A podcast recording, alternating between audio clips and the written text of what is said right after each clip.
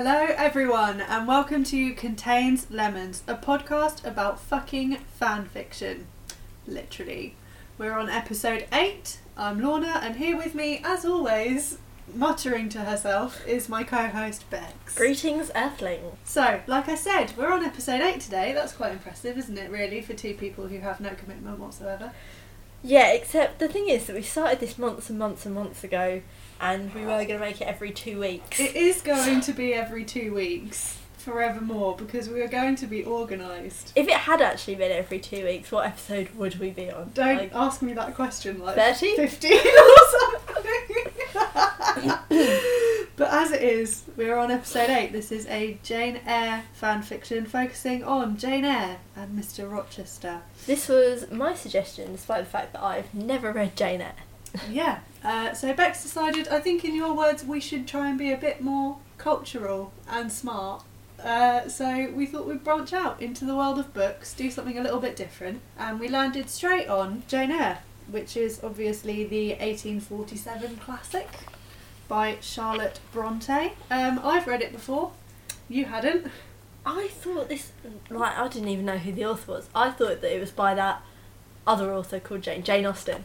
Oh, this is amazing. Okay, no, not not Jane Austen, hun. Not Jane Austen. Jane Eyre. Was it Jane Austen who put herself in all her books?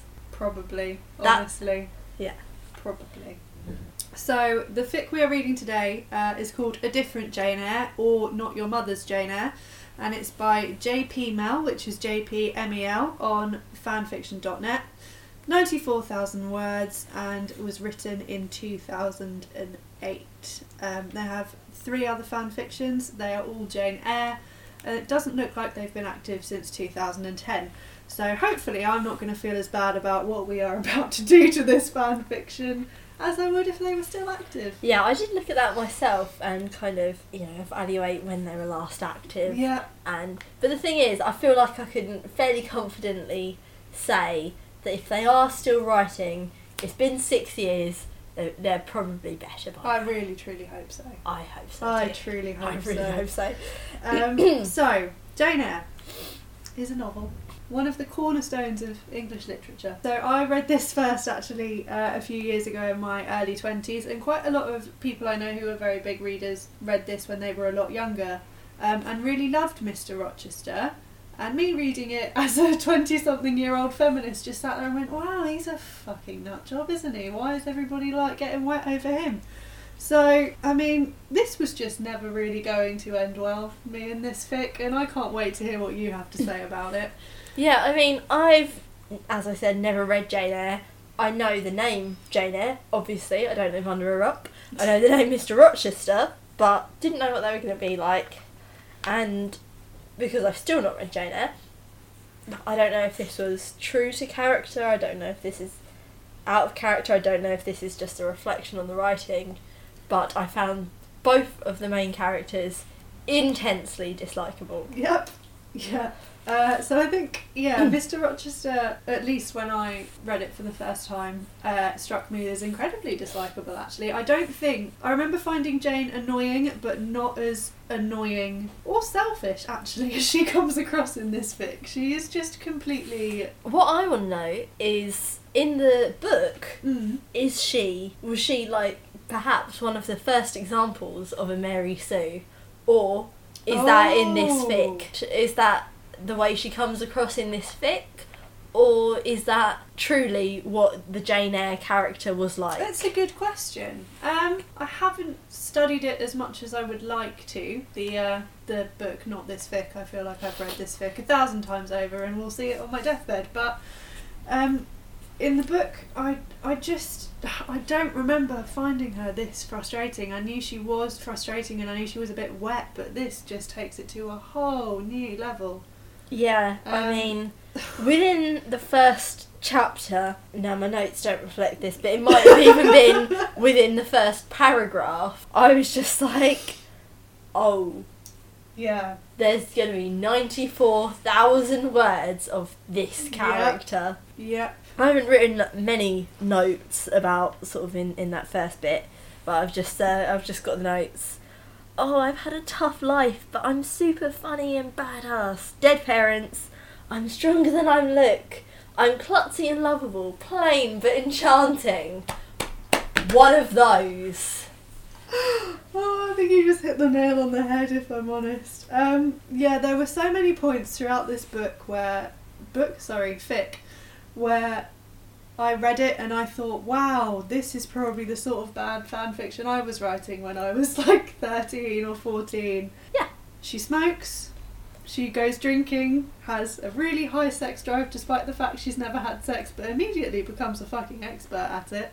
Yeah. Um, oh, and you can't forget the kickboxing. The kickboxing is a really important intrinsic part of her character. yeah, also, you mentioned that she smokes, however, I think there are only about three references to it. Yeah, very Um, confusing. In like the first chapter, a, a vague reference to it later on, and then a, sort of a, a pivotal or emotional point. She's like, "Oh, what time to be quitting smoking?" It's like you've barely smoked throughout this whole thing. What's happening? yeah, so shall we? So we kick off chapter one. Um, so most of the premise of this fic is the same as Jane Eyre itself. Jane is a governess. Um, she's governess to Adele, who is Mr. Rochester's niece.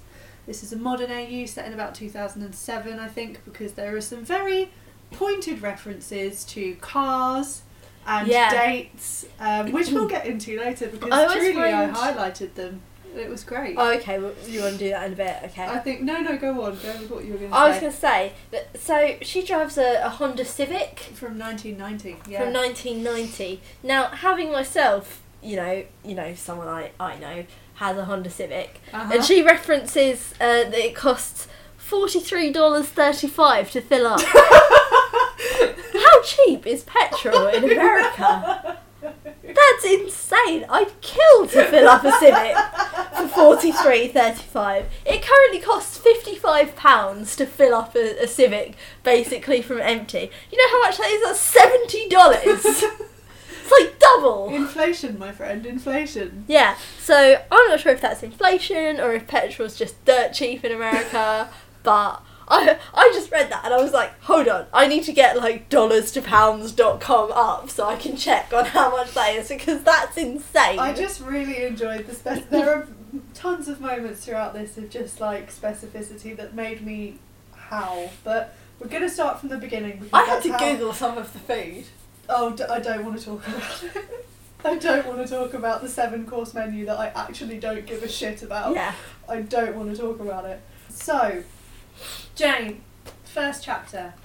She's got a night off from being a governess at Thornfield Hall, which is confusing because after this chapter she never seems to really leave Thornfield Hall again. But apparently she occasionally goes out to this little dive bar, smokes outside, goes inside, immediately gets sexually assaulted, and then like beats the shit out of the guy who sexually assaulted her, which obviously, um, and then engages in conversation with a hunky stranger who can be heard in a bar with 20 bar stools between them. Ed.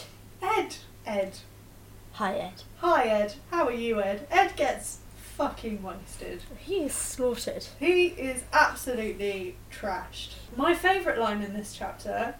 I mean, there are a lot of lines in this chapter. Right. My favourite line in this chapter was about how she almost had an orgasm watching him drink his beer because his mouth was so like wonderful or whatever. Yeah. Kill me. So yeah, they're flirting, they're chatting about life. It gets deep quickly, and then, and then uh, Ed, mystery man Ed, who I think we all know where we all know where this is going, right? Yeah. Uh, Dark Tools, mysterious stranger. She she helps him upstairs to stay in one of the rooms. Because conveniently this bar is also an inn. Yeah, clearly. Why not? And then he tries to kiss her, but passes out before they can shag. And I actually have a note here that says rewind because I had to reread that section of the chapter several times. I don't know if you did too. Um, but so basically, she undresses him, Yep. kind of like pulls his. Bo- he is unfucking conscious at this point, right? Yeah. pulls his boxers like down and stares at his dick Yeah. and then contemplates fucking him while he's passed out. I've got some news for everybody here.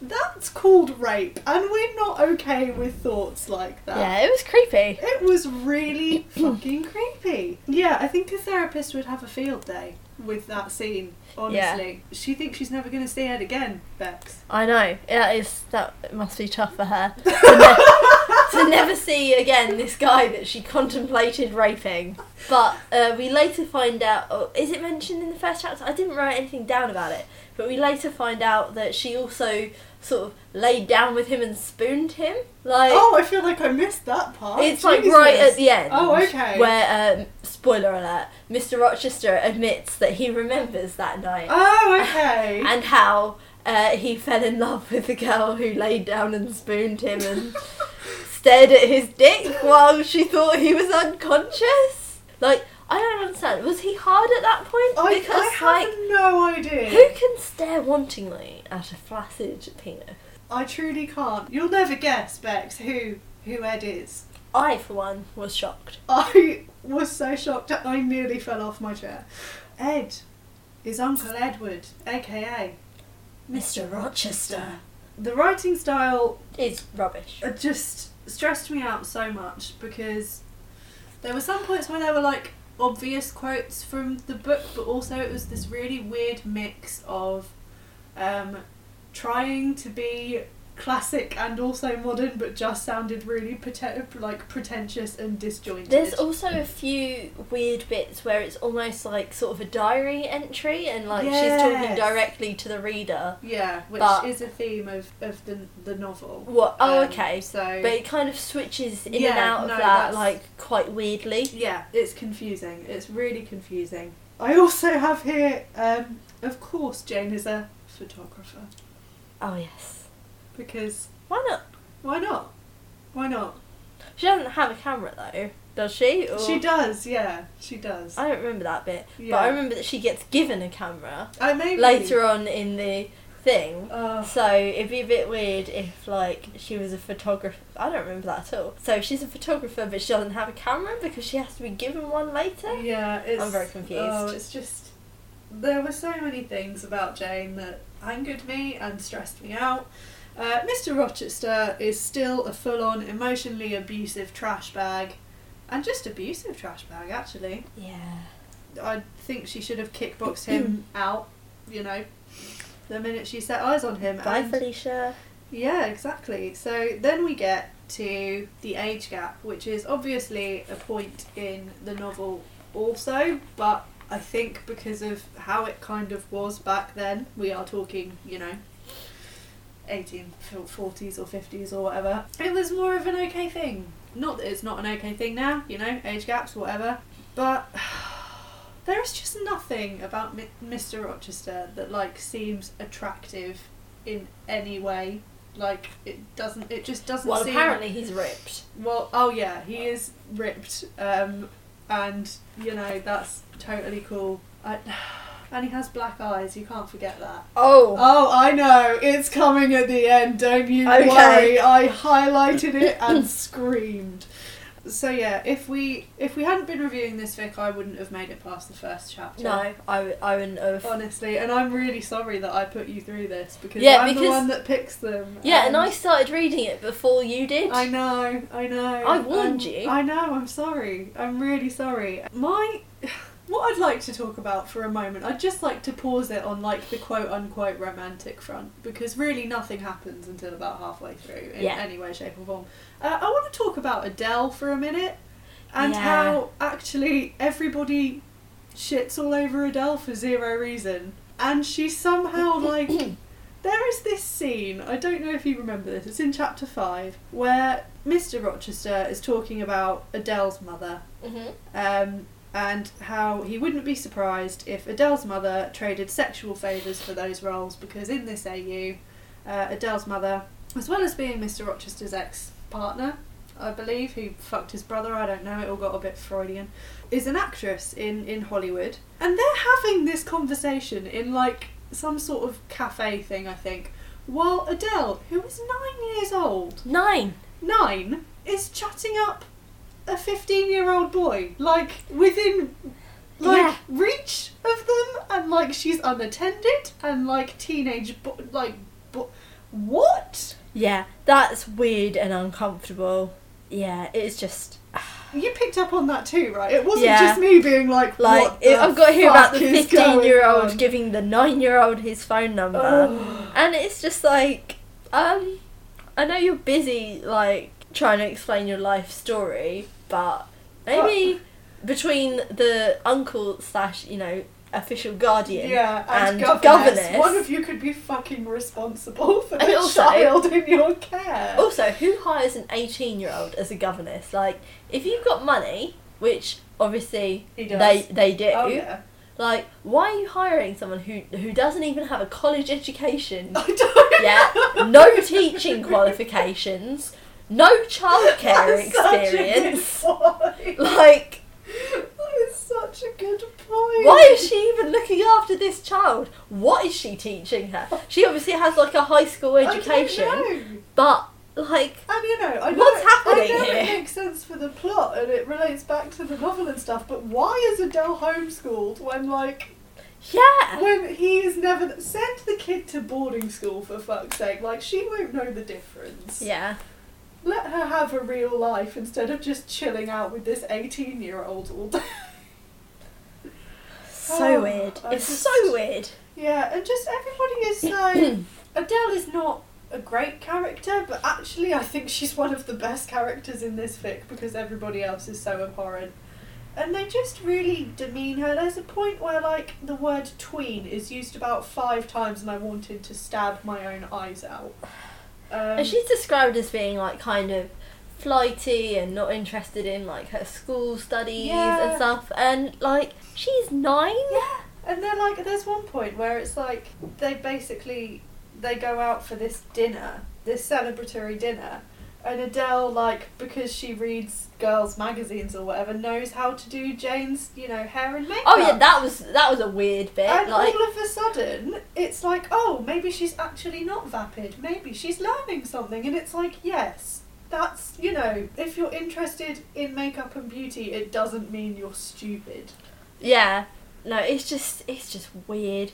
And like you know the kid likes shopping and stuff, but like she loves she doesn't have. But perhaps that's the only kind of adult company she gets. Like yeah, I. I would say that Adele is like borderline neglected. I think she is. I think she is. And do you know the most disturbing line out of Adele's mouth what? is towards the end Okay. when I've got to find it. Oh, it, I think I know what you're gonna say. Yeah, so let's just rewind to the fact that this kid is nine, right? Yeah. Why didn't you just say that they are going up to their room to have sex? Excuse you? Excuse you. Oh, it's just weird. Well, poor Adele. and then they do Oh, go up can we also- for half a day and abandon her on Christmas Day with the fucking housekeeper. Yeah. Also, like one of the I don't, this is kind of just me asking No, a question go about ahead. the book. Go ahead. Why is Mr. Rochester's middle name Fairfax? Like, is that anything to do with the housekeeper, Mrs. Fairfax? I don't remember. Okay. I enough. truly don't Like, remember. are they related? I- Like, what's happening? I feel like that pretty much just like sums up my entire experience of this fanfic. Just me going like, what's happening? Can we also talk about when uh, Mr. Rochester like decides to spend some quality time with Adele yeah. by like taking them camping, which isn't taking them camping because they like camp in the back garden. but which is- appropriate for a nine-year-old. Yeah, appropriate for a nine-year-old. Like that's the kind of thing you know parents do with their Yeah, their yeah, kids. gotcha. You have like a little fake camping thing. You, Yeah, you have you will get bored, you go indoors at about 10 o'clock. Yeah. But it feels really exciting. you make yeah. s'mores. Yeah. Like you you tell ghost stories, whatever. What you don't do is like shag the governess, or don't, or like have a weird sex dream. Like it's not really explained whether Adele has already gone into the house or not by this point. No, by the point. So they, they go out and they have this camp out, and then uh, no, because she doesn't, does she? Because she kind of goes. She makes a comment the next morning. She's like, "Oh, you two were up talking all night because all I could hear were you saying each other's names, where they're clearly like having parallel sex dreams about each other, which involved s'mores, which actually made me feel very uncomfortable, and I don't really want to talk about it." I mean, it is described as parallel. Sort of sex dreams, basically. But also, when Jane goes inside, she finds out that her underwear is inside out. Yeah, how so, fucked up was that? Like, what happened there? Was the child in the tent or not? Was the like, child in did the they tent? have sex Did or they not? have sex? I'm very confused Were the and s'mores- alarmed. Were the s'mores like covered in Rohypnol? What was going on in this scene? What Like, hap- I have to know. Hashtag what happened in the tent. I- ugh. Like, we need to know. we need to know what happened in the tent. I just, um, The best part about that, so this scene is quite the the camping scene is quite early in the in the fic. It's chapter seven out of thirty three. In case any of you were wondering how much yeah. I fucked up in picking this.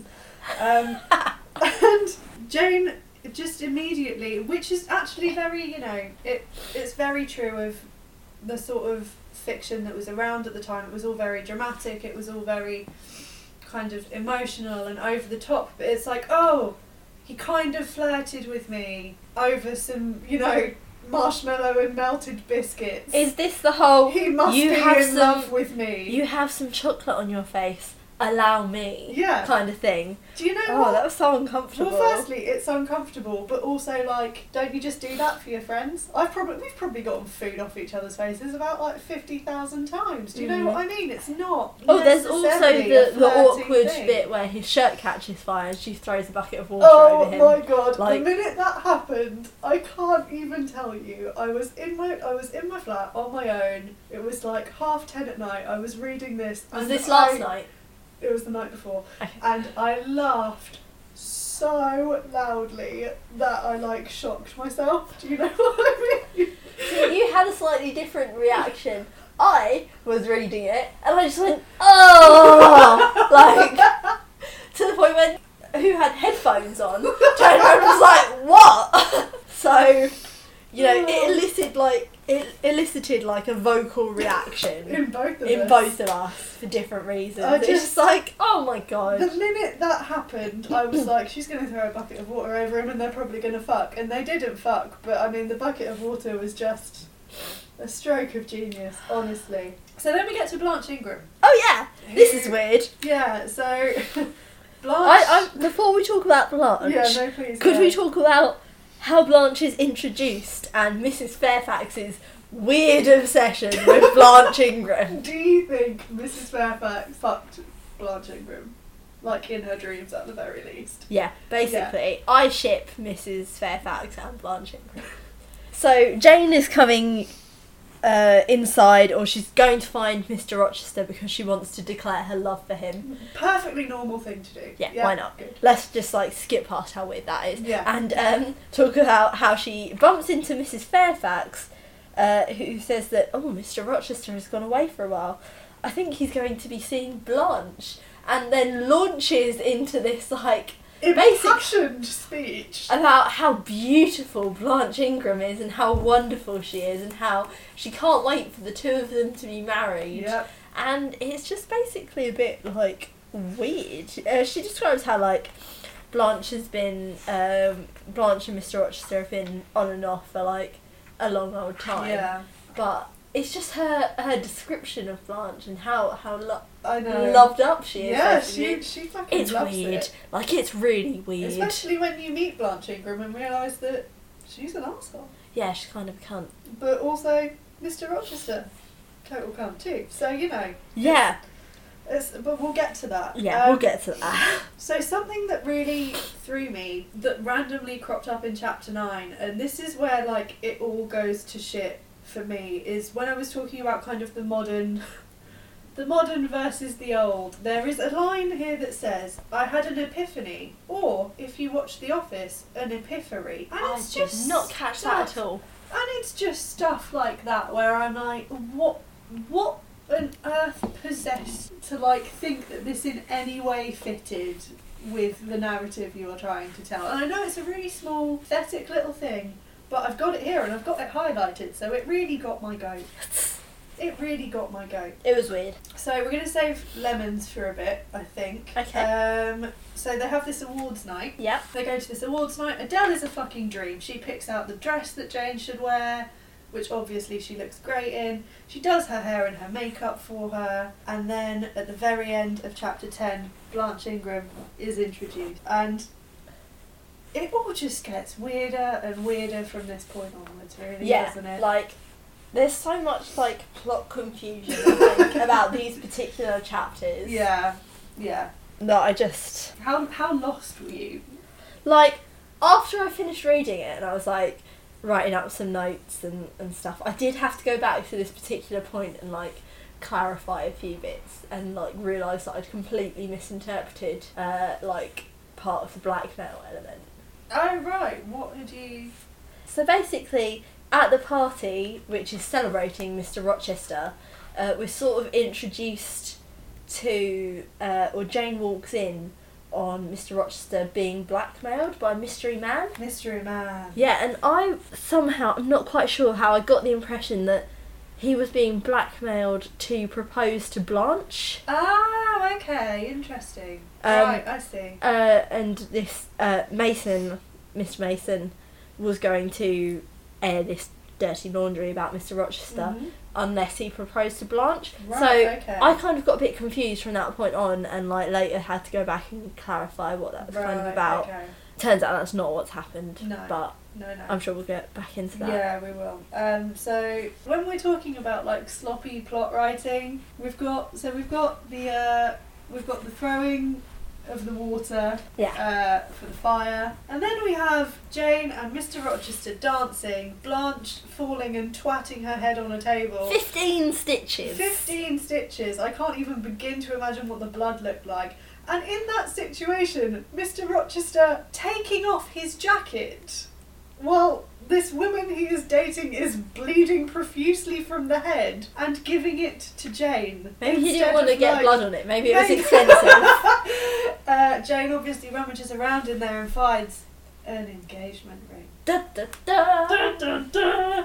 And then at the end of the chapter, it transpires that Blanche is coming to stay with her whole fucking family, which does happen. Because the doctors recommended it wouldn't be great for her to go back into the city straight with away a with a Yeah. head injury. No, Because right, so the location for this also slightly confused me I think as well because I think it's in the state of New York, but it's no, it's not. It's What? not at all. what? It's in California, San Francisco. What? No, it's what? Yeah. No, Do you know? Do you no. know why you got confused? Or maybe it's not. They definitely reference San Francisco quite a lot, but they also reference the Hudson River. Oh, this is so confusing. So I got super confused about that because there's a lot of references to San Francisco and like Bear Mountain and stuff like that. Um, but they also talk about the Hudson River.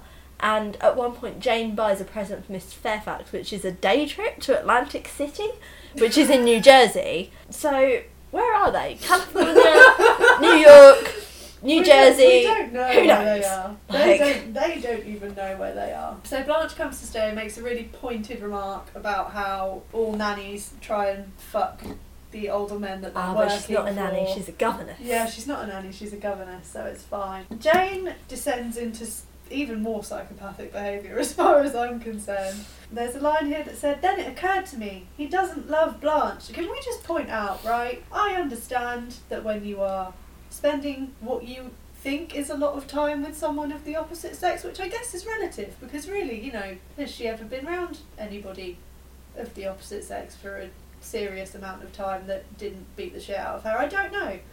Oh, But- that's that's another one to tick off the Mary Sue list. Child abuse. Yeah, child abuse. You think you know how their mind works, but there were so many points in this fic where she's like, "Oh, he's my best friend, and we had such a great time," and Yeah. it's like you don't know this guy. That made me really uncomfortable when she refers to him like later on. She's like, "I'm marrying my best friend." It's like, hold up. You don't like. What do you know about this? Do you have literally no other friends? Yes, that's it though. She doesn't. Yeah, she true. doesn't. Her entire life is in that house. But it's it's like so uncomfortable. It's so uncomfortable. Yeah, Mason puts in another appearance, calls Jane a whore for reasons I'm unclear of. Mr. Rochester punches him, and then and then there's some fucking, which I just don't want to talk about right now because I want to go back to it because it is just so bizarre. yeah, that's fair. There are so many bizarre elements of Lemon Time. Um, so they, Jane and Mr. Rochester get together, basically. Do you, did you feel any emotion towards that, Paul? Did you Mainly confusion.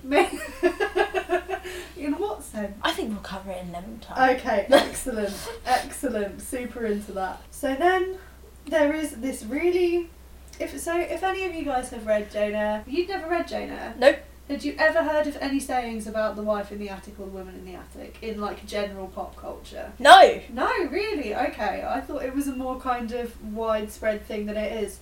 Yeah, Um, no idea. Okay, so if you uh, if you know Jane Eyre, or if you don't, I'm about to tell you.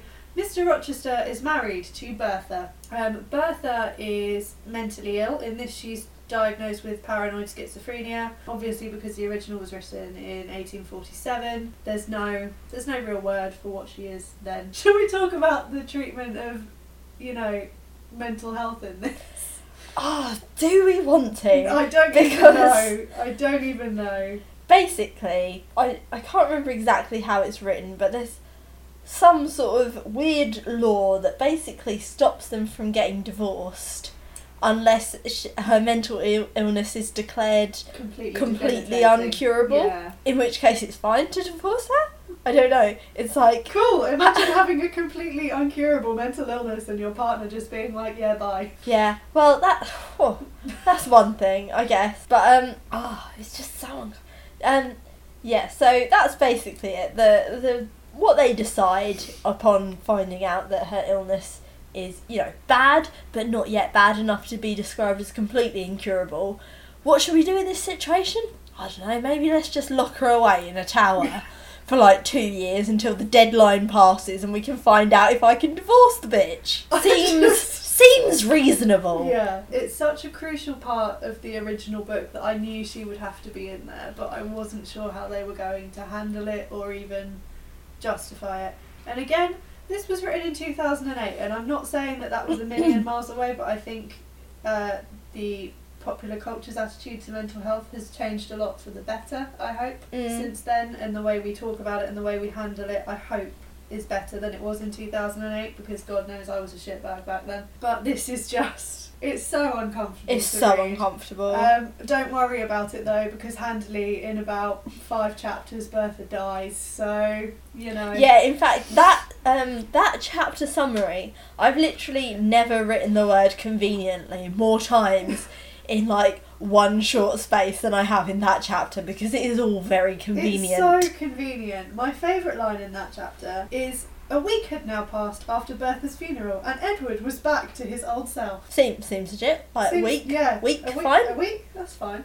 That's fine. Didn't even like her anyway.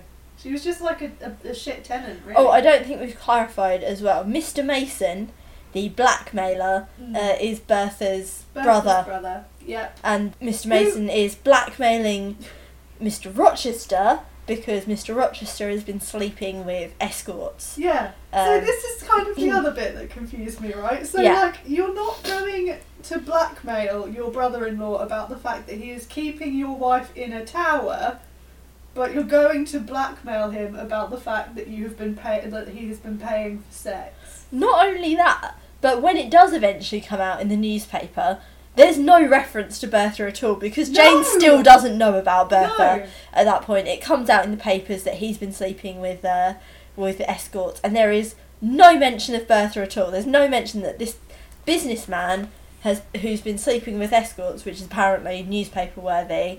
Uh, it at no point mentions that this guy is married, No. even though it was the wife's brother who like leaked the story. The So you'd think like thing. he might have mentioned that. So weird. So basically, Jane, I, I was quite happy for Jane at this point because she sort of seemed to screw her head back on. She was like, "No, you lied to me. I can't believe you lied to me. I'm giving you." Can we also talk about the uh, sorry casual misogyny to do with the the blackmail as well? In that when it comes out, um, because he's been blackmailed about this, so he's obviously concerned about it. He thinks it's going to affect his career, but actually, what happens is that just all his uh, colleagues and the people he's associated with in business don't give a shit and just start using the same escort Yeah. service. Amen. So that's convenient. Really convenient. Really convenient. Um, Definitely not creepy. no, not Jane gives the engagement ring back. She's like, "Fuck you," basically, and she's like, "I'm going to go off to college." Because I met, she goes on a random trip to see her dying aunt, meets this guy called John Reed. Uh, Rivers. Rivers. Shit. Reed? Rivers. It might be Rivers actually. Um, I didn't know his last name down. Rivers, I've written Okay. down. Could still be wrong. Meets this random guy, John Rivers, who gives her a lift somewhere because her car is broken down. I also like the fact that this was written in 2008 and women were still considering getting into cars with complete strangers. That does not make me uncomfortable at all. Um, Conveniently does not get raped or murdered. conveniently does not get raped or murdered. He gives her a card. He's like, "Oh yeah, I'm at this college and it's cool." He decides she's going to college. yeah, she decides that she's going to a community college, which is fine. Yeah, Four and a half hours away from where she lives. Like, if you're going to go to a community college, just go to your closest one. yeah. Like, very confusing. It's literally fine. very confusing. I want to talk a bit more about mental health in this. Are you going to talk about the aunt? No, Okay. no. Would you like to talk about the aunt? It's not so much a, a massive mental health issue that I wanted to talk about in Okay. regards to the aunt, but Jane goes to visit her dying aunt, Yeah. who um, also conveniently reveals that she's been hiding these stocks that Jane's parents bought for her before In Jane's parents ExxonMobil. died. yeah. um, that aside, um, so when a relative is abusive or you know cruel for no apparent reason, it can often be interpreted that that's because the relative might be jealous or you know they might resent certain factors about the person they're being cruel to and abusing. What they often don't do is like describe that in in depth detail and say, yeah, I only did this because you represent sort of like everything I could have been and stuff. It was just very clumsy and awkward to have the aunt kind of actually describe that herself. Yeah. yeah. About how uh, she resented Jane's mother because Jane's mother was so strong and independent, and how she saw those similar attributes in Jane, and that's why she was cruel and abusive.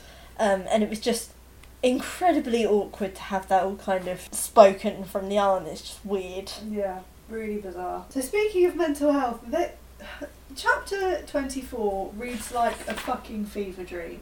Oh yeah, So there are a few references to religion in uh, earlier chapters, like just a couple of like I said a prayer for this, Yeah. um, God help me, Yeah. blah blah blah, stuff like that. Nothing big. chapter twenty four feels like Jane has given birth to like the Old and the New Testament. Jane has some sort of like religious break. Yeah, she has like this. It's like she goes to college and finds religion, which is not the thing most people go to college and find, but you know, whatever. So, Jane, again, I could be wrong because this could be, you know, um, a- Um, an example of poor writing, but what I read happened was. I read this chapter several times Oh. and I still couldn't determine what actually happened. What I read happened was Jane suffered from depression for two days, ended up somehow going on really long walks and eating food out of trash cans, and after two days, people noticed that she was depressed, despite the fact she hadn't said a word to anyone since she got there, banged on her door, and she was then immediately hospitalised. But also in her mind, she wasn't in her room. She was like lost in a cave in a forest, and she'd been surviving by eating berries. And that was the bit that I couldn't quite work out. Oh right, if- I thought she was like taking herself on really long walks and like Well, I couldn't work out if that had actually happened or if she was Oh. imagining that, and what was actually happening was that she was foraging in trash cans.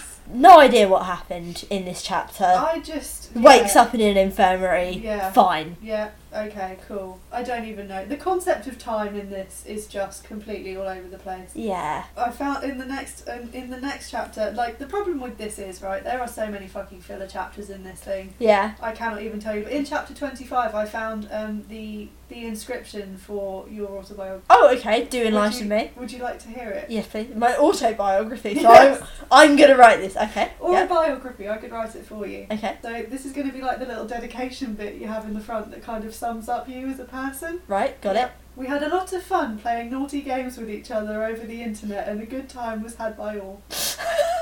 Yeah, that's pretty real. Put that on my tombstone. I will, I will, don't you worry. So, despite the fact that Jane, I thought, had rejected her reproposal, uh, her and Edward are still together, but she is just massively, you know, depressed and stressed out at the thought that they are separated.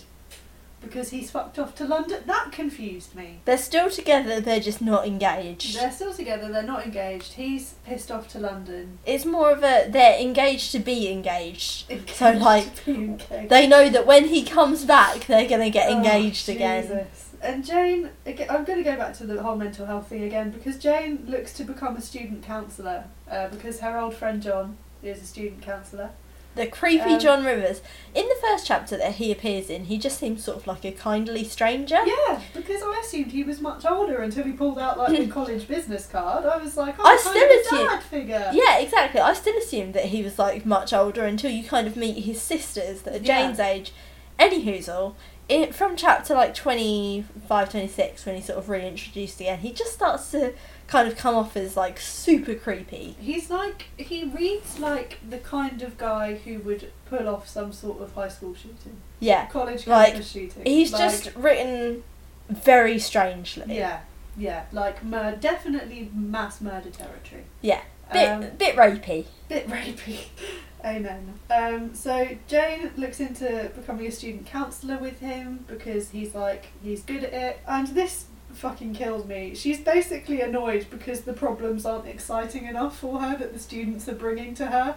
Yeah, they're basically, you know, students coming to their peer counsellor with problems that they're, you know, struggling in college. Yeah, That's not exciting enough No, for her. no. I'm sorry, but like, that's what it's gonna be. this is not an episode of like How to Get Away with Murder. Do you know what I mean? They're Yeah. not to tell you shit. And then we get to Chris Christmas. I think I don't know. Chapter twenty six is very confusing in terms of time. Like I said. Okay. Um, yes, Christmas. We're at Christmas. And then we have this ridiculous, like, is it the fourth wall break? I don't even know what it is. Where he buys her a first edition copy of Wuthering Heights from 1848 in a near mint condition. Firstly, fuck off, Mary Sue. And secondly, your sister wrote that book. Yeah. Weird. Weird. Hmm. And also, she doesn't pick up a book for Yeah. this entire for this Oh, that's not true. fic. That's not true. Oh, sorry. She picks up what appears to be Mills and Boons, which Yeah. hey, I ain't judging. We all love a bit of Mills and Boon every now and again, right? We all need a bit of erotica. We are literally reviewing erotic fan fiction on this podcast. But Jesus Christ, where has this Wuthering Heights obsession suddenly come from? Yeah. Why? So yeah, then we have Christmas. Literally nothing happens apart from the fact that they fuck all day and abandon Adele with her housekeeper, but we'll get to that later. Does anything else happen for the rest of this fic?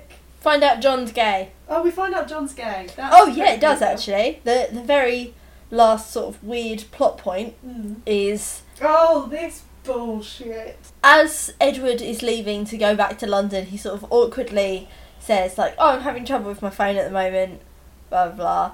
Um, so the next time that Jane calls Edward, Blanche picks up the phone uh, and claims that her and Edward are back together. A voice which sounds to be Edward sort of laughs at the idea that Jane is calling, and it all just seems like very obviously fake. It's just, it's all very like, okay, something's not right here, blah blah blah. And within about two or three paragraphs, you find out that like Edward's not in Paris with Blanche. He's flown out to surprise her. The Blanche thing was fake, something to do with like a cloned phone number Oh, or don't something. even know. And it's actually Blanche and Mr. Mason, the blackmailer from earlier. yeah. So that was just like weird. It's like a drama, but it's also kind of resolved within one chapter. Well, is it though? Because obviously Edward turns up at the point where Jane is crying her eyes out to John and walks in on them kissing. Yes. As in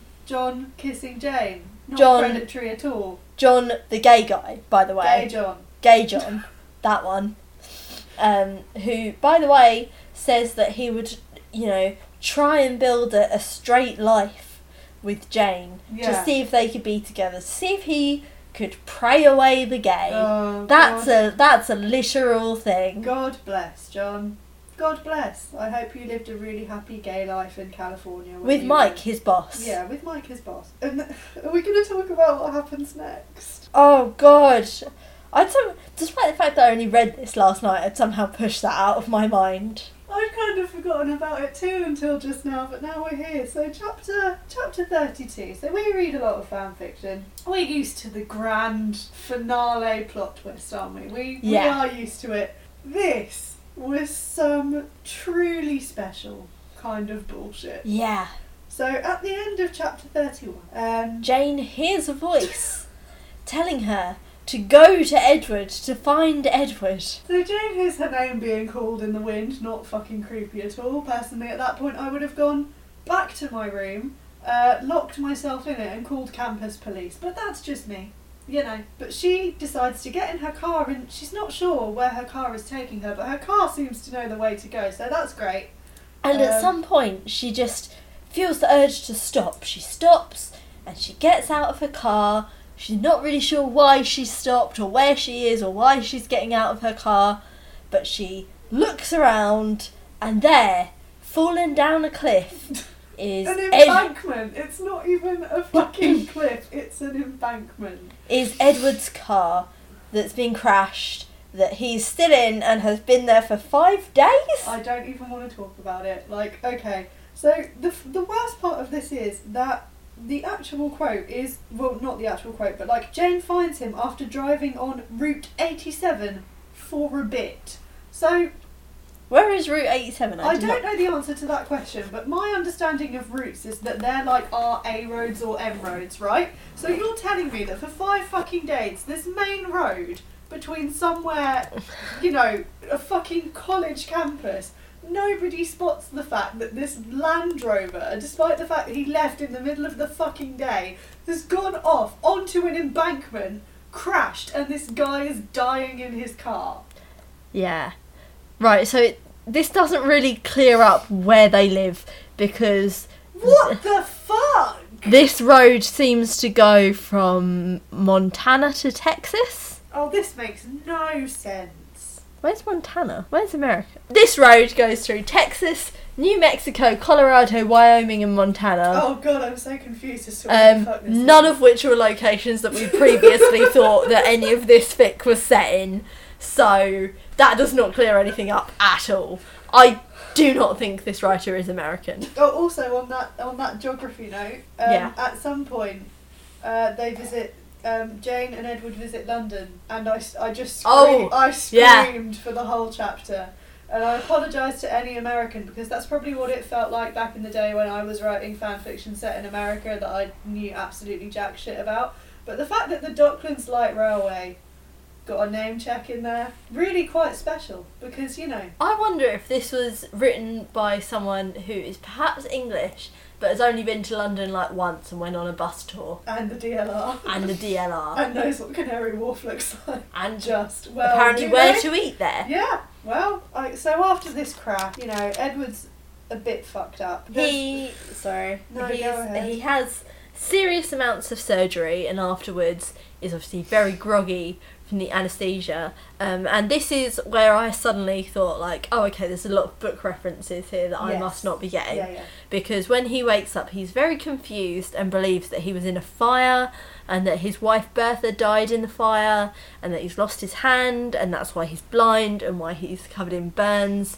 Um, but actually, he's still got his hand, but he's lost use of it. He's blind, but only in one eye, and he's not covered in any burns at all. Yeah. So my, I should have googled this, but my remembrance of it is in the novel. Kind of the the ending ish of the book was Bertha setting a fire in the attic. He went in to try and I don't remember if he went in to try and rescue her or if he was trapped in there or if Jane was trapped in there or something like that. Um, I believe he does go fully blind in the book, and he may or may not lose a hand. So yeah, that was a really big, big book moment. But also, I'd kind of forgotten that Bertha had died already, so I was like, "What? Yeah, same. What?" And because this fic is so, it jumps around so much, and it was so abysmally written, I was like, "Oh my god, what did, uh, did I just make up the car crash? Like, who's the high one here, him or me?" Did did Bertha really have a heart attack earlier? Did she survive the heart attack? We are unclear, truly unclear. But yeah, so that's that, and then chapter thirty-three, they get married. Very epilogue Very epilogue Um, obviously, the famous, most famous line opens with "Reader, I married him." Uh, obviously from the novel. Jane quit. Would you like to read the summary that I have of this chapter? Would I like to read your summary? Yes. I never get just to read from your notebook. Jane quits university, becomes Edward's full time carer, and is somehow taken seriously at his uh, company board meetings. They have a son. They actually have two children, Yeah, but only the do. son is mentioned. Yeah, no. Don't know what the other one was. clue. Presumably a woman because it's not important enough to mention. Ouch. Closer. We love each other and know that we are meant to be together forever. Kill me. Isn't it good when you can get all of your anger out? I'm just tired.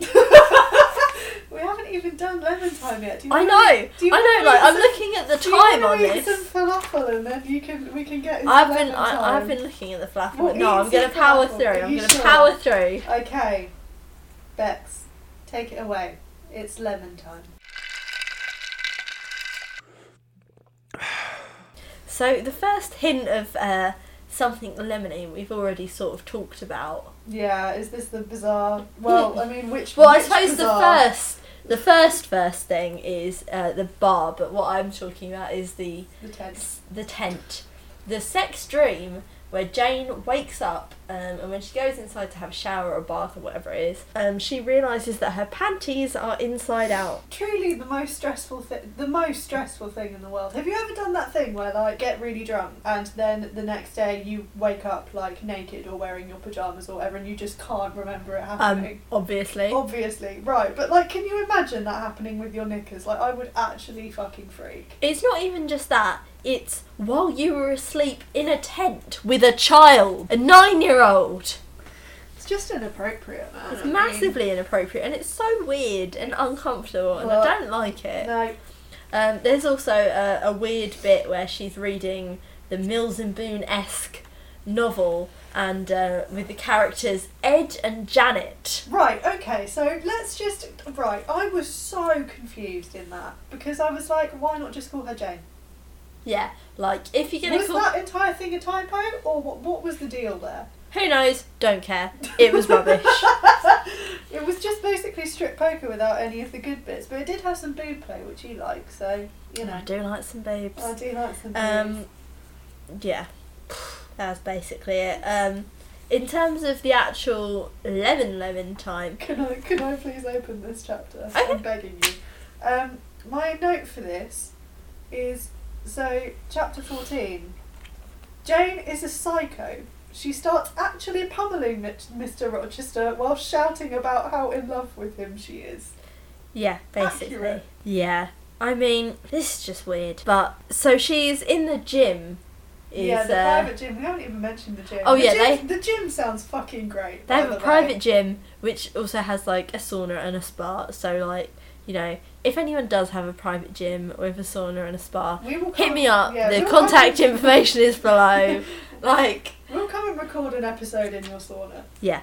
Um, besides the point, she is kickboxing something or other, uh, and he comes up behind her, and as soon as she feels his arousal pressing into her, uh, she basically knows that they're gonna fuck. It's I don't think it's ever expressly mentioned that she's a virgin, but it is mentioned that she has no experience. Um, she has no kissing experience even, but it doesn't really seem like she's a virgin because they have sex sort of immediately, um, and she's not in any pain at all. It's just pleasure from the outset, and it's just weird. And the first time they have sex, they have sex standing up against a mirror, and they fuck so hard that they break it.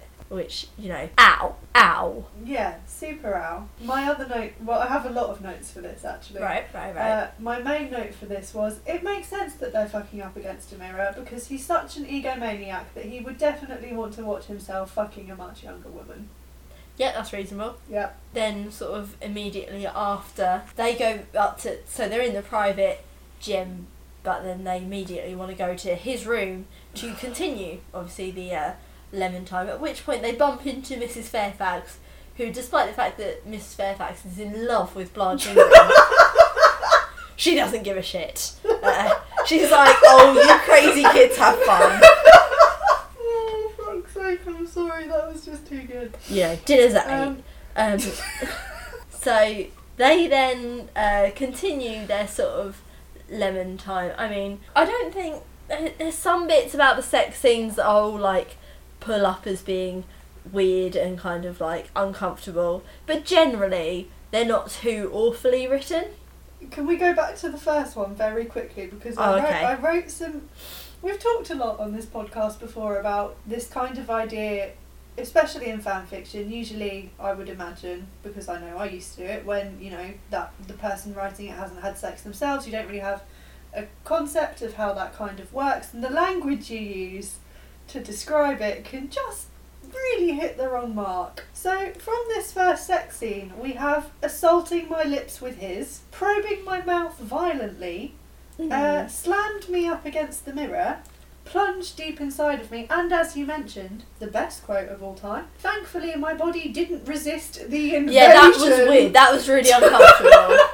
didn't resist the invasion, and I was able to cry out in pleasure and not in pain. yeah, that was weird. Okay, I'll give you that. Yeah, okay, sorry. So you can go back to. Uh, to The next bit is sort of a bit weird. She wants to shower before they continue having sex, which is fair because like she was at the gym. Yeah. Yeah, whatever. And he decides that he wants to uh, watch her wash, which okay, this is just a personal thing, but like I can't think of anything less attractive, I mean. like or less or like more invasive or intimate. I just don't like it.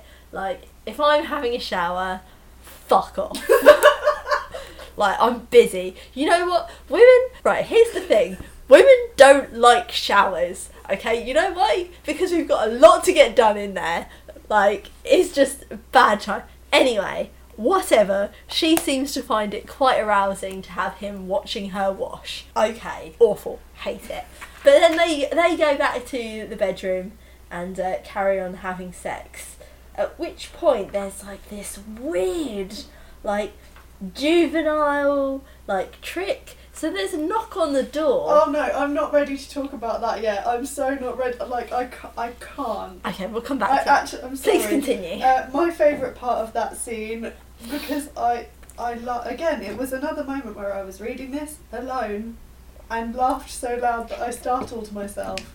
Um, because obviously this whole time she's been calling him Mr. Rochester, and there is a line where they're literally, supposedly both about to come, and he says, "Say my name, call me by my name," and I could just, in, like, there was something so fucking funny about it to me. I think that's also a fair representation of like how self-obsessed this character is. Yeah, like, it really is. Say my name. Say my name. I want to know that you're not thinking about someone else. Blanche, for example. Oh yeah, no. So go on, please. So basically, there's a knock on the door. This At which point, this um, is horrible. He tells, uh, or like, there's a voice from outside. Basically, they identify that it's Blanche outside, uh, and Mr. Rochester, Edward, uh, tells Jane to get under the cover, and then invites Blanche in, and they basically play this weird juvenile trick on her.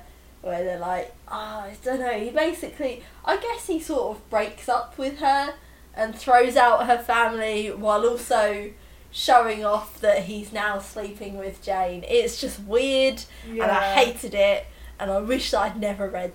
it. Just, well, I wish that I'd never read all of it, but I especially wish that I'd never read like that it just chapter. feels really like I hate his character, but in this moment, I hated his character with such a deep, burning passion. Made me want to vomit. It's you know Blanche is not a nice character. I'm not going to say that Blanche is a nice character in any way whatsoever. But to do something that Oh, cruel it and was weird, So horrible. Yeah. It was, and it was so teenage as well. It was like it was something that probably happened to me at some point. Like, do you know what I mean? Something similar and nasty, and like you said, juvenile. Like, Yeah. Be adults about this shit. it's just weird. Yep. There's also uh, a line in that scene about feet, but I'm guessing you blocked that from your memory. Oh, I have because I'm not. Maybe I skipped over that Oh, because see, I I, don't. I, I wish I wish I had, but I Right. don't really want to talk about it. Okay, because- that's fair. That's yeah, fair. No. Um, oh, this is also, I think, the first chapter that she refers to him as her best friend. Her best friend. Her best friend. You're my best friend. Fuck off. they fuck in the jacuzzi in the next chapter, and again, I've just written here. that- unsanitary. That's what it is. It's unsanitary. but they're the only people that use it. It's unsanitary. What if Adele uses that gym? Oh, that's so true. I hadn't thought of that. Oh, that's horrible. Can we talk about chapter 17 for a sec? Because I have such a big Oh, issue with this. Okay, yep, You're a vegan, yep, if you're comfortable with me saying that to the world. yep. Can I ask if you've ever, at any point in a previous life, used dairy based products in any sexual way? You know what? I did pick up on this. Particularly, I think I can't seem to find the page that's got my notes about the food.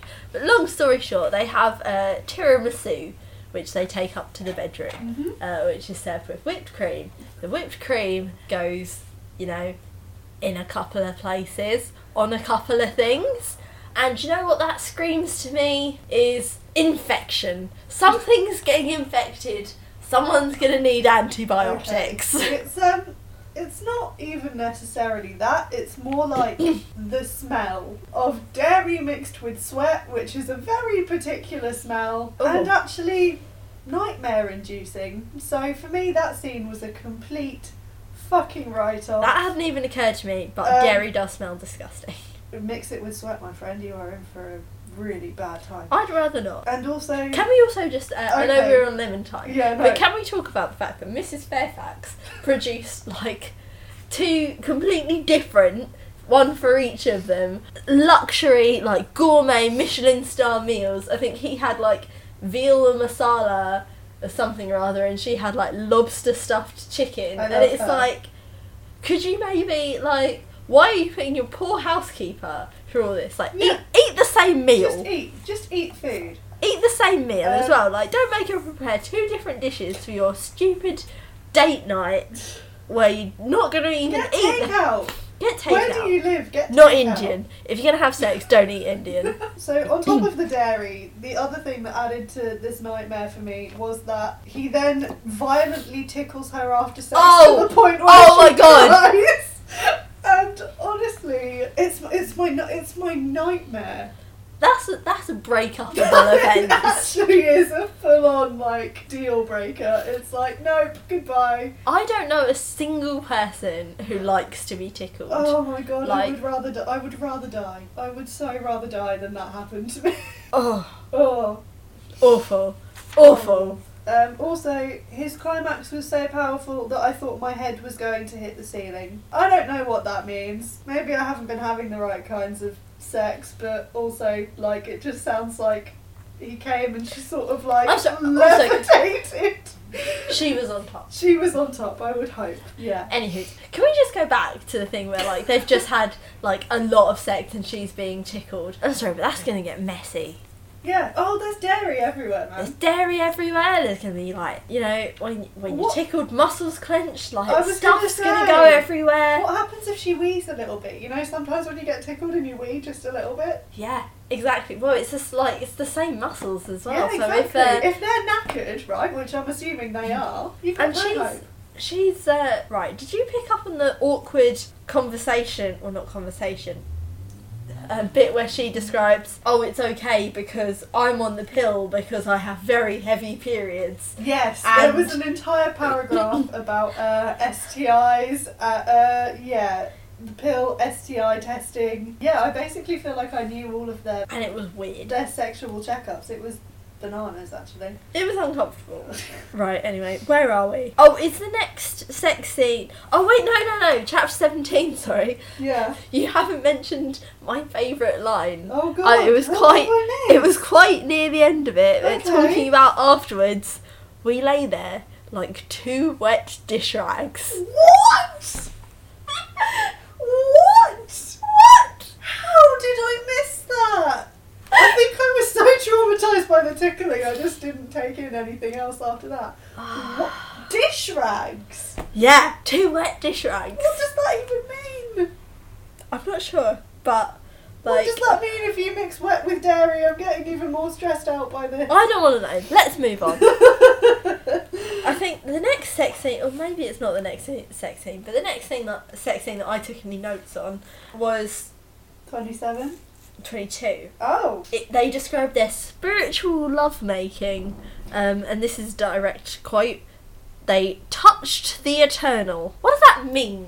Can someone? I don't get it, but it makes me want to vomit. Is it like eternal flame like the Atomic Kitten song? the- that originally a Bangles song? Yeah, but obviously Atomic Kitten. Let's wow. not burst into a rendition of that. I mean, we could if we really wanted to. Let's not. Anywho, Wow. that was disgusting and I hated it. Chapter 23. Chapter 23, I was very confused as to where they were fucking in this chapter, and I think that's why I didn't make many notes on it. Right, they went for a picnic. They were at a B&B. They went for a picnic Right. and had outdoor sex. right, But okay. they weren't that far outdoors because they might still have been in sight of some other people. Yeah, very confusing. I wasn't sure if they were on a beach or not. I didn't really know what terrain was going on. The sex, I don't think, was explicit, so I was just a bit No, I don't confused. think it was explicit, but it was outdoor sex after a picnic. Watch out for ants, I yeah, guess. I mean, pretty much. I think at some point before that, they mentioned that they spend like 14 days uninterrupted, you know, just with each other, which is probably the longest You know they've what spent that's- together in their whole relationship. you know what that sounds like to me? That sounds like chafing. No, no, because she says, and this is my favourite line in, in the whole thing. Uh, we didn't find it necessary to make love every night because just being together was enough. Do you know what else is enough, Jane? Get a fucking Netflix account. You will never have to have sex again. I don't think you've really understood what Netflix and chill means. It's literally the opposite of that. Are you sure though? Are you sure? Just super chilling, mate. It's way better. right, anyway. Chapter 28. This No, 27. disgusting. Oh, tw- chapter 27. Yeah, Christmas screwing. Oh, Christmas. Okay, carry on. Which is my, you know, not going to say it's my fave kind of screwing, but it's probably up there. Um, Is that because you only like to do it once a year? Pretty much, but also I'm so, I was really stressed out by this, right? Because when they go up to the bedroom, she's wearing a Santa hat, and then they start having sex on Christmas, and she takes the Santa hat off. You know what? That's we call that Scrooge. What's where the I'm from. fucking point? Like rude. That's what it is. What Who is takes off their point? Santa hat during sex? Have I- some fucking Christmas cheer. Exactly, Jesus Christ. So, did you, did you not make any notes on chapter 27? So no, you- I've just got reunion sex, nothing to report. So you missed. Oh, you missed out on some stellar Really? lines, which I'm gonna. you know what? I'm not gonna lie. Um, it was Did quite late just- last yeah, night. Yeah, I was You quite. kind of blanked. Yeah, you? I kind of just wanted to go to bed. That's fine. Um, so, would you? Are you ready for this? Yep, enlighten me. Taking him in my hand, I marvelled at how something would feel as smooth as satin, yet strong as steel at the same time. Ah, I wish you guys could see her face right now. This is truly, truly priceless. We have known each other for a long time, and not many things can make your face do that. that's gross. That's gross. Um, so yeah, this is Christmas where they basically are reunited. They fuck all day and abandon Adele and Mrs. Fairfax downstairs while Mrs. Fairfax is cooking like a five-course Christmas dinner or something, which is lovely. Um, and also then they fuck in the hallway, which is confusing because it sounds like they're coming from two separate bedrooms. Despite the fact that they're like in one bedroom, and it says he speared me, which was nice, Okay then. really lovely. Yeah. There are some words I never want to be used in association with sex, and speared is definitely one of them. Yeah, that's reasonable. So, 28, please go. So, we've just had Christmas. Yep. Now Yeah. they're going on to New Year's. Oh, yeah. So, you know, this is a very seasonal fic. They also mentioned, like, Thanksgiving and stuff. Like, Yeah. you know, they're hitting all the major holidays. Yep. So it's New Year's Eve, or it's New Year's ish sort of time. Um, and they decide to go have a sort of spa getaway. That sounds very nice. It does sound nice. Do you know what? That sounds lovely. Apart from the bit where they decide to have sex in a non private sauna. Right, okay, so this is a question I had actually highlighted, and the question is Have you ever wanted to screw in a sauna? No, you know what I want to do in a sauna? Leave. like, I don't want to be in there for more than like five minutes at the most. Right, so this is the thing. I'm no good in saunas. Steam rooms, I could fuck with. You know? Uh, That's more my kind of heat. yeah, But, okay. Like, also, She I, also describes like the sauna as being basically too hot to sit down in. If it's too hot to sit down in, it's too hot to fuck. Like, what is happening? I so they know. they basically go into this sauna where like three women are like you know doing sauna things, Yeah. just just chilling chilling, having a lovely gossip like they do, yeah. as you do, and so eventually the the three lovely women decide right, okay, we've had enough sauna time. They leave and basically make some like weird remark to them, like Don't fuck in the sauna or enjoy fucking in the sauna. something like Yeah. that. Yeah, and then it's just weird. So they have sex in the sauna, and I didn't write too many notes on what the actual sauna sex was like, but I did make a note Oh, about I know where um, you're going with this. About basically it describes a sex noise that happens and how they sort of laugh about it together. And the thing about this is that I don't know whether to hate it because you know describing sex noises is a bit weird or to kind of like the realism Yeah, of it of Yeah. like you know what sex noises happen yeah, they're gross and they're weird and they happen and if you can't laugh about it with your partner then you're probably with the wrong partner exactly. and they do laugh about it together. They do. So, as much as I dislike it, I also kind of like it because Yeah. it's kind of real.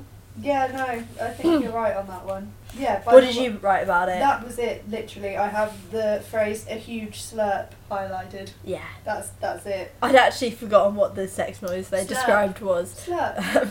Um, but that's also, you know, just to round off lemons, there is some serious detail in this chapter about a seven course menu that I, I don't care about because I'm not eating it. I literally skipped over it. I didn't even notice that that happened. It's an entire paragraph. I'm I'm vegan. We don't give a shit about food. Alright, oh my god. So that, I think that's pretty much it. Chapter twenty nine. Some lemons. I've written Oh, are that I don't have anything to God, report on that. have anything general, either. Oh no, it's the private jet, isn't it? maybe. Yeah, they fuck on a private jet, That happens. which is nice, you know. If you if you've got the money to do it. Yeah, sure. Why it. not? I'm gonna do a quiz now. I'm gonna get Exciting. you to do a quiz for me. Brilliant, actually. brilliant. I got you Right, to do a quiz laptop. Get my laptop up. Oi, Yeah. oi. What am I meant to be doing? Okay, so Google Yep. which Jane Eyre character are you? Oh, cool. It's a quiz on the Guardian, Which so that means it Jane right. Eyre character? Oh, oh, look, it already comes up as like. Okay. How would you describe yourself in one word? The options are loyal, sweet, kind, charming, devoted, or beautiful. I'm literally none of these things. I think you're you're loyal. well, I'm a Leo. I would describe myself as beautiful because? I'm massively self-obsessed. You're the one taking the quiz. Describe yourself however you fucking What is want. your favourite hobby? Reading, probably a good option considering we're doing this uh, this podcast. Helping others, travelling, dancing and singing, causing havoc and disarray, or studying. I think we all know which one you're going for. Causing havoc and disarray. How would others describe you? Fierce and tigerish, otherworldly and mythical, mischievous and cheeky, passionate and abrupt, helpful and ins- inspiring, cold and stern. Well, considering this is asking how others would describe me, and I have an other right here, how would you describe me? I would describe you as fierce and tigerish. I would not want to fuck with you. Okay. What is your greatest fear? Oh, we're about to get emo. giving up your freedom, losing the people you love, your wife, the evil schoolmaster, loneliness, or failure. Let's go with giving up my freedom. What is the hardest lesson you've had to learn? Marrying for money and desire but not love, correcting your grammar, Oh, losing that is you. control of your freedom, losing someone very close to you, self sacrifice for God, Mm, or mishaps in love. we all know it's grammar. Yeah, I really don't like to be corrected. what are your aspirations and dreams? To have a caring family, to be loved for who you are, to be happy, to have a second self and well suited companion, to complete God's mission, or to be free? Let's go with freedom. You are happiest when, in the eye of society, alone, learning new things, in the company of friends, spending time with the one you love, or carrying out good deeds. I think we all know that I'm happiest when I'm alone. Excellent choice. You want to be a missionary, an inspiration, a teacher, a rich heiress, very wealthy, or a student. Where do you draw the line between a rich heiress and very wealthy? Because, like, at what point do you have to have worked for your wealth? Exactly. So I think what it's implying here is that very wealthy is like you've earned your own sort of wealth, Yeah. which would imply that you'd have to work for it. Yeah. So I'm going to go with the rich heiress and, that's a good and go for the Yeah. less work. What is most important to you? God, blossoming friendships, freedom, desire, your family, or true love? Ah, I'm torn here between like freedom and desire. But to me, freedom means kind of doing whatever you desire. Right. So, freedom, I guess, because I think it kind of incorporates that. If someone upsets you, you don't let it affect you, bite them, Which she has done in the past. get frosty with them, reason with them, insist you are right and they are wrong, cry and have a bit of a sulk. I think Like- we all know it's the bottom one. Yeah, let's let's go with that. Cry and have a bit of a sulk. Bertha, or the mad woman in the attic, is uh, is what this thinks I am. Uh, you are simply mad, the secret mad wife who is kept away from society by your fiercely protective husband. You are like a ghost, hiding in the shadows of corridors and curiously watching everyone. Seductively beautiful, you know how to bewitch men, but your nature is to be tigerish and vicious. Uh, your nature to be tigerish and vicious often surfaces. well, Yeah, there you go. Don't say I never give you anything. how can you really? No, uh, you can't. You can't really. But can we get on to the most important part? the most important part about this fic, and I think the fact that we've got to episode eight, and this is only this is the the first time we had The first real one. the first real one. We had sort of an, an almost, but this is the first real one, and I would like to draw the conclusion that the use of this is directly correlated to the quality of writing. because this is the first time we've had to really kind of slam something that we've read, and it is also the first time that this has happened. Orb count. One. We are at one. Orb count. Oh, oh. The use of the word orb or orbs to describe eyes. Oh. Would you like to hear the context? Because I wrote the context down. I wrote the context down too, but I'd love to Oh. hear it from from you. Unbridled desire in his flashing black orbs. I've never been happier. Yeah. Never happier. Orb count. Actual one. I think that probably kind of makes it a good place to to wrap this up. I think you're probably right. I mean, there could have been more orbs. I was kind of holding out once I saw that first one. I was Yeah. like, yeah, give me more. Yeah. No, no more. So, anyway, if you have stuck with listening to us for this long, thank you. If you are the author of this fan fiction, sorry. Maybe you're better now. We hope you're better now. Send us your new links. We'd We'll love to read too. something We would of love yours to read that's more recent. So, thank you very much for listening. You can find us on iTunes. We are on SoundCloud as well as at Contains Lemons podcast.